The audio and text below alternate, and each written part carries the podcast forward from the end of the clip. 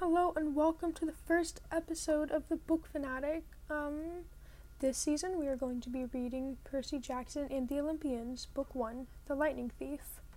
Um, I hope you guys enjoy it. Um, I do love this book a lot, and so hopefully you grow to love it as much as I do. Now, without further ado, let's get started on the chapter. Chapter 1 I accidentally vaporized my pre algebra teacher. Look, I didn't want to be a half blood. If you're reading this because you think you might be one, my advice is close this book right now.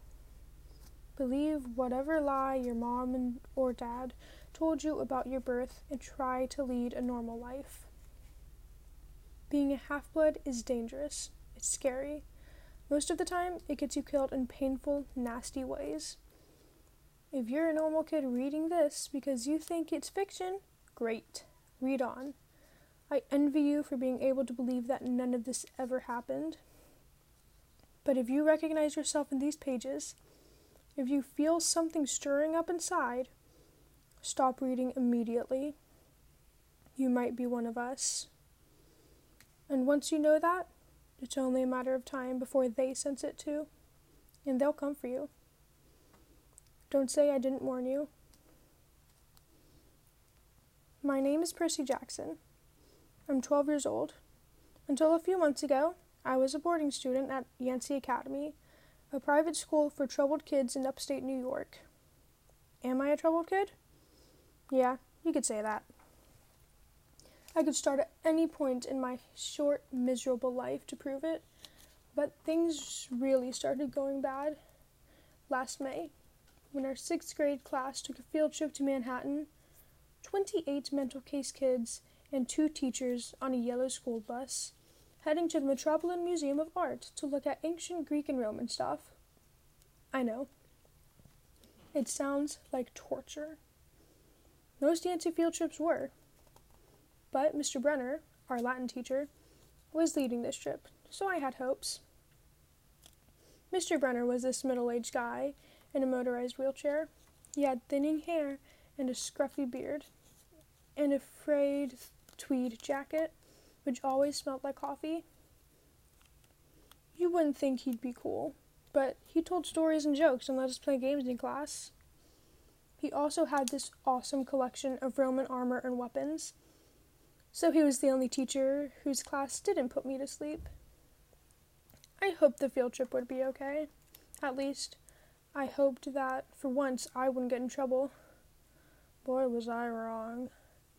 See, bad things happen to me on field trips, like at my fifth grade school when we went to the Saratoga battlefield. I had this accident with a Revolutionary War cannon. I wasn't aiming for the school bus, but of course, I got expelled anyway. And before that, at my fourth grade school, when we took a behind the scenes tour of the Marine World Shark Pool. I sort of hit the wrong lever on the catwalk, and our class took an unplanned swim. And the time before that, well, you get the idea. This trip, I was determined to be good. All the way into the city, I put up with Nancy Bobofit, the freckly, red headed kleptomaniac girl, hitting my best friend Grover in the back of the head with chunks of peanut butter and ketchup sandwich. Grover was an easy target. He was scrawny, he cried when he got frustrated. He must have been held back several grades because he was the only sixth grader with acne and the start of a wispy beard on his chin. On top of all that, he was crippled. He had a note excusing him from PE for the rest of his life because he had some sort of muscular disease in his leg. He walked funny, like every step hurt him, but don't let that fool you. You should have seen him run when it was enchilada day in the cafeteria. Anyway, Nancy Bobofit was throwing wads at Sandwich that stuck in his curly brown hair, and she knew I couldn't do anything back to her because I was already on probation. The headmaster had threatened me with death by in school suspension if anything bad, embarrassing, or even mildly entertaining happened on this trip. I'm going to kill her, I mumbled. Grover tried to calm me down. It's okay. I like peanut butter. He dodged another piece of Nancy's lunch. That's it. I started to get up, but Grover pulled me back to my seat. You're already on probation, he reminded me. You know who'll get blamed if anything happens. Looking back on it, I wish I'd decked Nancy Bobofit right then and there. In, so, in school suspension would have been nothing compared to the mess I was about to get myself into. Mr. Brunner led the museum tour. He rode up front with his wheelchair, guiding us through the big Ekaweeka galleries, past marble statues and glass cases of really old black and orange pottery. It blew my mind that this stuff had survived for 2,000, 3,000 years. He gathered us around a 13 foot tall stone column with a big sphinx on the top and started telling us how it was a grave marker, a stele, for a girl about our age. He told us about the carvings on the side. I was trying to listen to what he had to say because it was kind of interesting, but everybody around me was talking. And every time I told them to shut up, the other teacher's chaperone, Mrs. Dodds, would give me the evil eye. Mrs. Dodds was this little math teacher from Georgia who always wore a black leather jacket, even though she was fifty years old. She looked mean enough to ride a Harley right into your locker. She had come to Yancey halfway through the year, when our last math teacher had a nervous breakdown. From her first day, Mrs. Dodds loved Nancy Bobofit, and I figured and figured I was the devil spawn. She would point her crooked finger at me and say, Now, honey, real sweet. And I knew I was going to get after school detention for a month. One time, she after she'd made me erase answers out of old math workbooks until midnight, I told Grover I didn't think Mrs. Dodds was human. He looked at me, real serious, and said, You're absolutely right. Mr. Brunner kept talking about Greek funeral art. Finally, Nancy Bobofit snickered about something, snickered something about the naked guy on the stele. And I turned around and said, Will you shut up? It came out louder than I meant to. The whole group laughed. Mr. Brunner stopped his story. Mr. Jackson, he said, do you have a comment? My face was totally red. I said, No, sir. Mr. Brunner pointed to one of the pictures on the stele. Perhaps you could tell us what this picture represents. I looked at the carving and felt a flush of relief because I actually recognized it. That's Kronos eating his kids, right? Yes, Mr. Brunner said, obviously not satisfied. And he did this because. Well, I racked my brain to remember. Kronos was the king god and. God? Mr. Brunner asked. Titan, I corrected myself. And he didn't trust his kids, who were the gods. So, um, Kronos ate them, right? But his wife hid baby Zeus and gave Kronos a rock to eat instead. And later, when Zeus grew up, he tricked his dad, Kronos, into eating, into barfing up his brothers and sisters. Ew! said one of the girls behind me.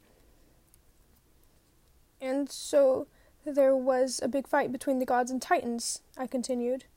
And the gods won. Some snickers from the group. Behind me, Nancy Bobofit grum- mumbled to a friend, like we're going to use this in real life.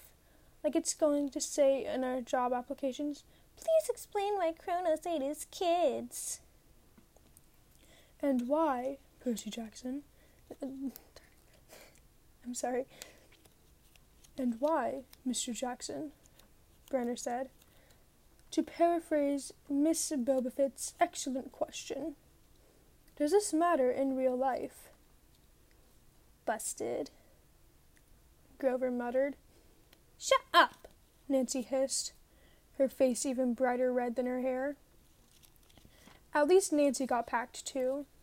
Mr. Brunner was the only one who ever caught her saying anything wrong. He had radar ears. I thought about his question and shrugged. I don't know, sir. I see. Mr. Brunner looked disappointed. Well, half credit, Mr. Jackson. Zeus didn't feed Kronos a mixture of mustard and wine which made him disgorge his other five children, who, of course, being immortal gods, had been living and growing up completely undigested in the Titan's stomach.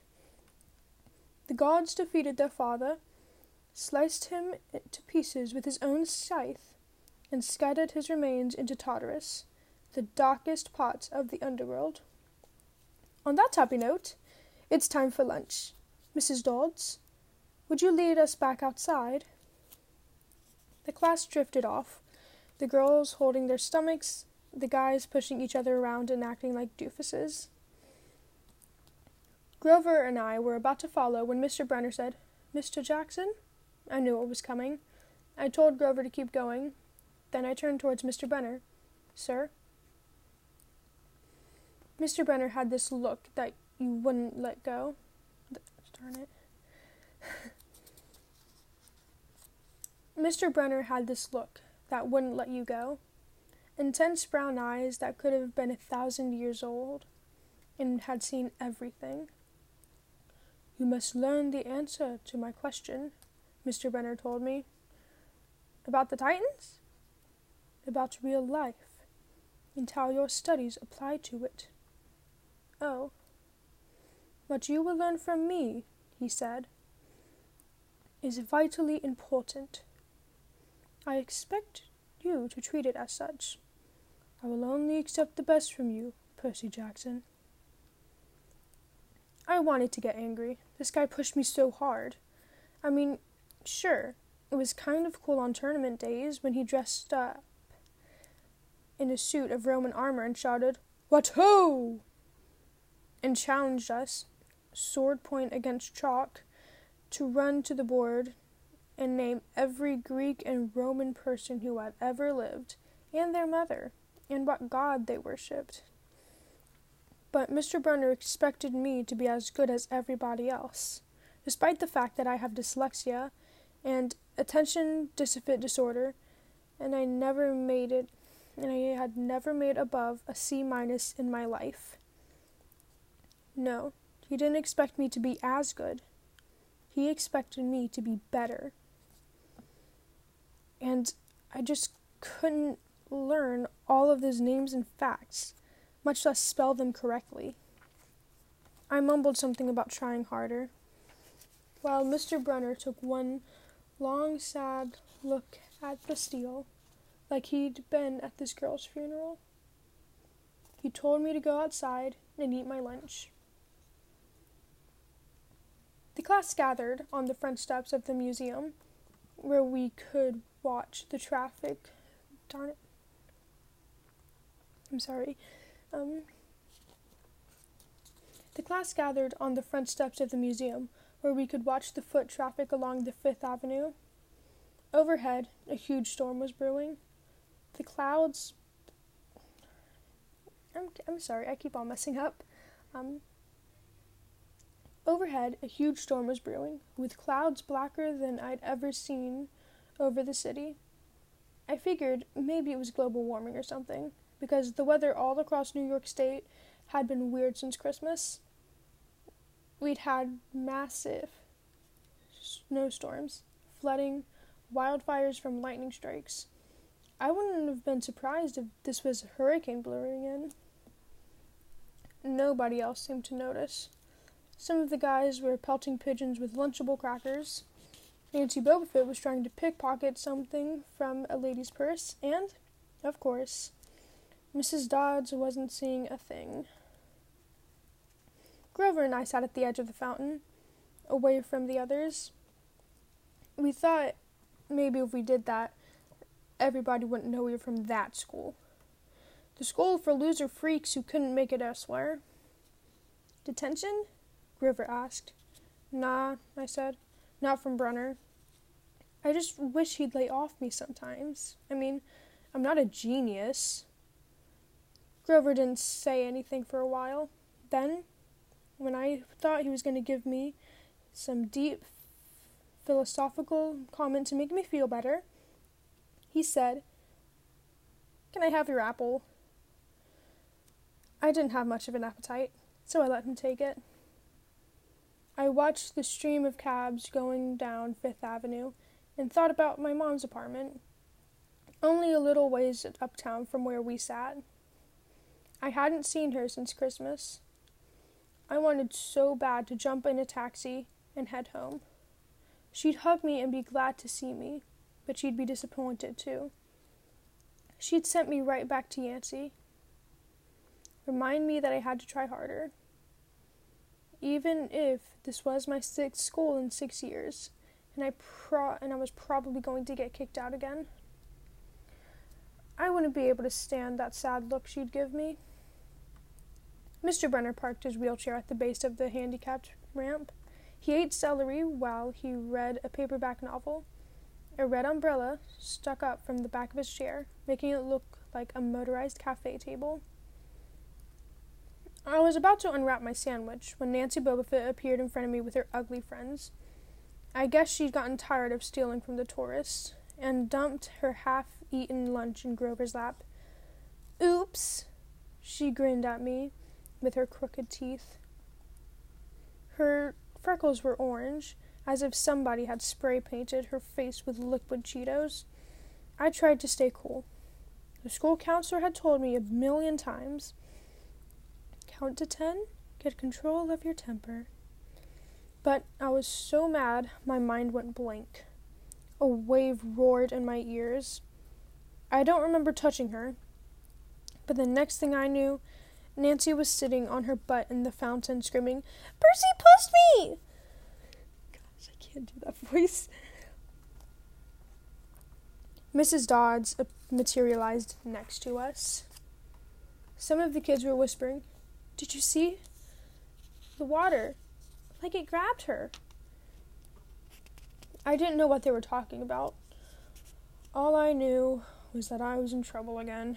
As soon as Mrs. Dodds was sure poor little Nancy was okay, promising to get her a new shirt at the museum gift shop, etc., etc., Mrs. Dodds turned on me.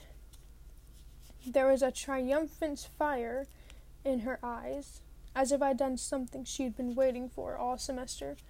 Now, honey. I know, I grumbled. A month erasing workbooks. That wasn't the right thing to say. Come with me, Mrs. Dodd said. Wait, Grover yelped. It was me. I pushed her. I stared at him, stunned. I couldn't believe he was trying to cover for me. Mrs. Dodd scared Grover to death. She glared at him so hard her whiskey chin trembled. I don't think so, Mr. Underwood, she said. But you will stay here. Grover looked at me desperately. It's okay, man, I told him. Thanks for trying. Honey! Mrs. Dodds barked at me. Now. Nancy Bobofit smirked. I gave her my deluxe, I'll kill you later stare. Then I turned to face Mrs. Dodds, but she wasn't there. She was standing at the museum entrance, way at the top of the steps, gesturing impatiently at me to come on. How'd she get there so fast? I have moments like that a lot, when my brain falls asleep or something, and the next thing I know, I've missed something, as if a puzzle piece fell out of the universe and left me staring at a cold, at the blank. Darn it. I have moments like that a lot. When my brain falls asleep or something, and the next thing I know, I've missed something. As if a puzzle piece fell out of the universe and left me staring at the blank place behind it. The school counselor told me that this was part of the ADHD. My brain misinterpreted something. I'm sorry. The school counselor told me that this was part of the ADHD, my brain misinterpreting things. I wasn't so sure. I went after Mrs. Dodds.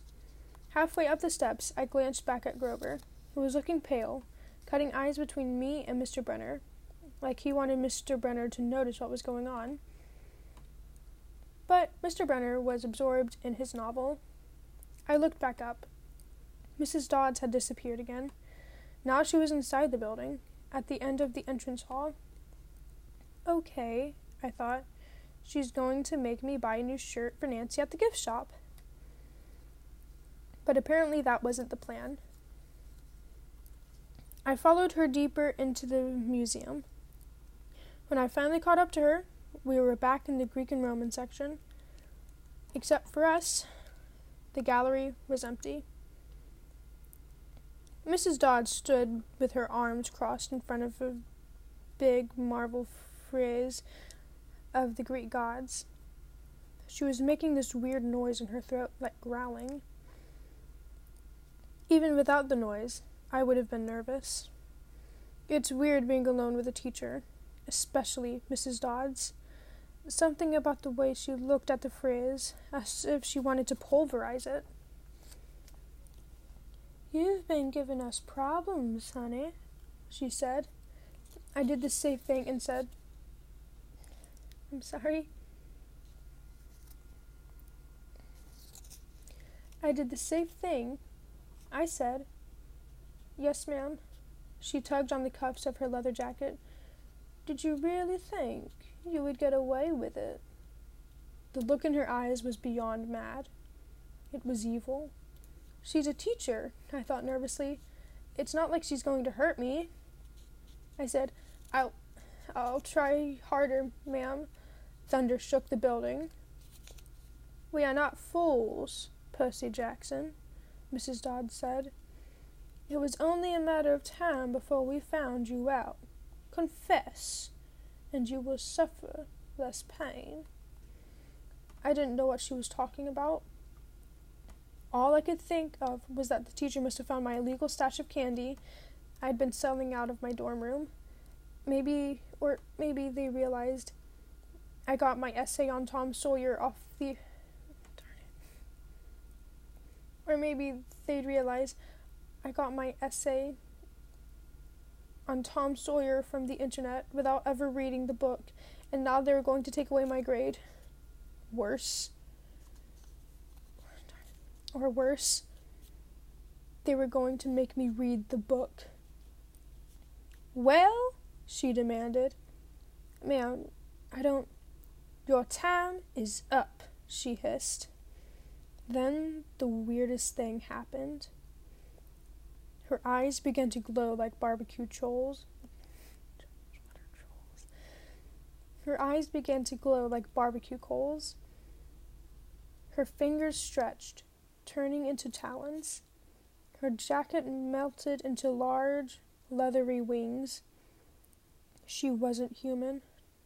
She was a shriveled hag with bat wings and claws and a mouth full of yellow fangs, and she was about to slice me to ribbons. Then things got even stranger. Mr. Brunner, who'd been out in front of the museum a minute before, wheeled his chair into the doorway of the gallery, holding a pen in his hand. What ho, Percy! he shouted, and tossed the pen through the air. Mrs. Dodds lunged at me. With a yelp, I dodged and felt talons slash to the air next to my ear.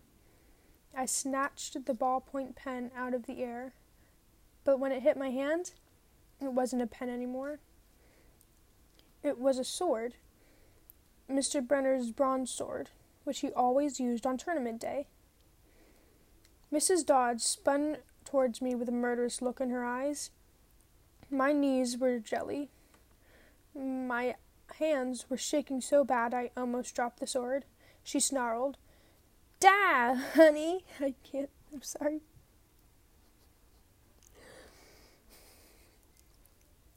And she flew straight at me. Absolute terror ran through my body. I did the only thing that came naturally. I swung the sword. The metal blade hit her shoulder and passed clean through her body as if she were made of water. Hiss. Mrs. Dodds was a sand castle and a powder fan. She exploded into yellow powder, vaporized on the spot, leaving nothing but the smell of sulfur and a dying screech, and a chill of evil in the air, as if those two glowing red eyes were still watching me. I was alone. No, there was no ballpoint pen in my hand. Mr. Brunner wasn't there. Nobody was there but me. My hands were still trembling. My lunch must have been contaminated with magic mushrooms or something. Had I imagined the whole thing? I went back outside. It had started to rain. Grover was sitting by the fountain, a museum map tilted over his head. Nancy Bobofit was still standing there, soaked from her swim in the, ma- in the fountain, grumbling to her ugly friends. When she saw me, she said, I hope Mrs. Kerr whipped your butt. I said, Who? Our teacher. Duh. I blinked. We had no teacher named Mrs. Kerr. I asked Nancy what she was talking about. She just rolled her eyes and turned away. I asked Grover where Mrs. Dodds was. He said, Who? But he paused first. He wouldn't look at me, so I thought he was messing with me. Not funny, man, I told him. This is serious. Thunder boomed overhead. I saw Mr. Brunner sitting under his red umbrella, reading his book as if he never moved. I went over to him. He looked up, a little distracted. Ah, that would be my pen. Please bring your own writing utensil in the future, Mr. Jackson. I handed Mr. Brunner his pen. I hadn't even realized I was still holding it. Sir, I, I said, where's Mrs. Dodds? He stared at me blankly. Who? The other chaperone. Mrs. Dodds. The pre algebra teacher? He frowned and sat forward, looking mildly concerned. Percy, there is no Mrs. Dodds on this field on this trip.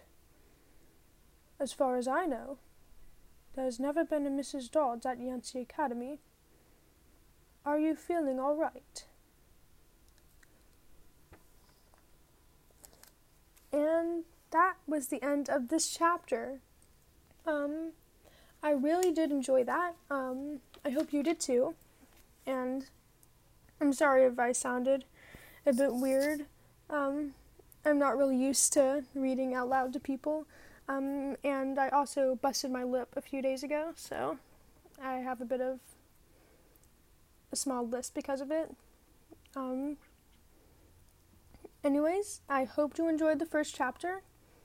Um, tomorrow I will post the next chapter, which is Three Old Ladies Knit the Socks of Death. Um, hopefully, you'll see it. Um, and until then, this is goodbye. See you later.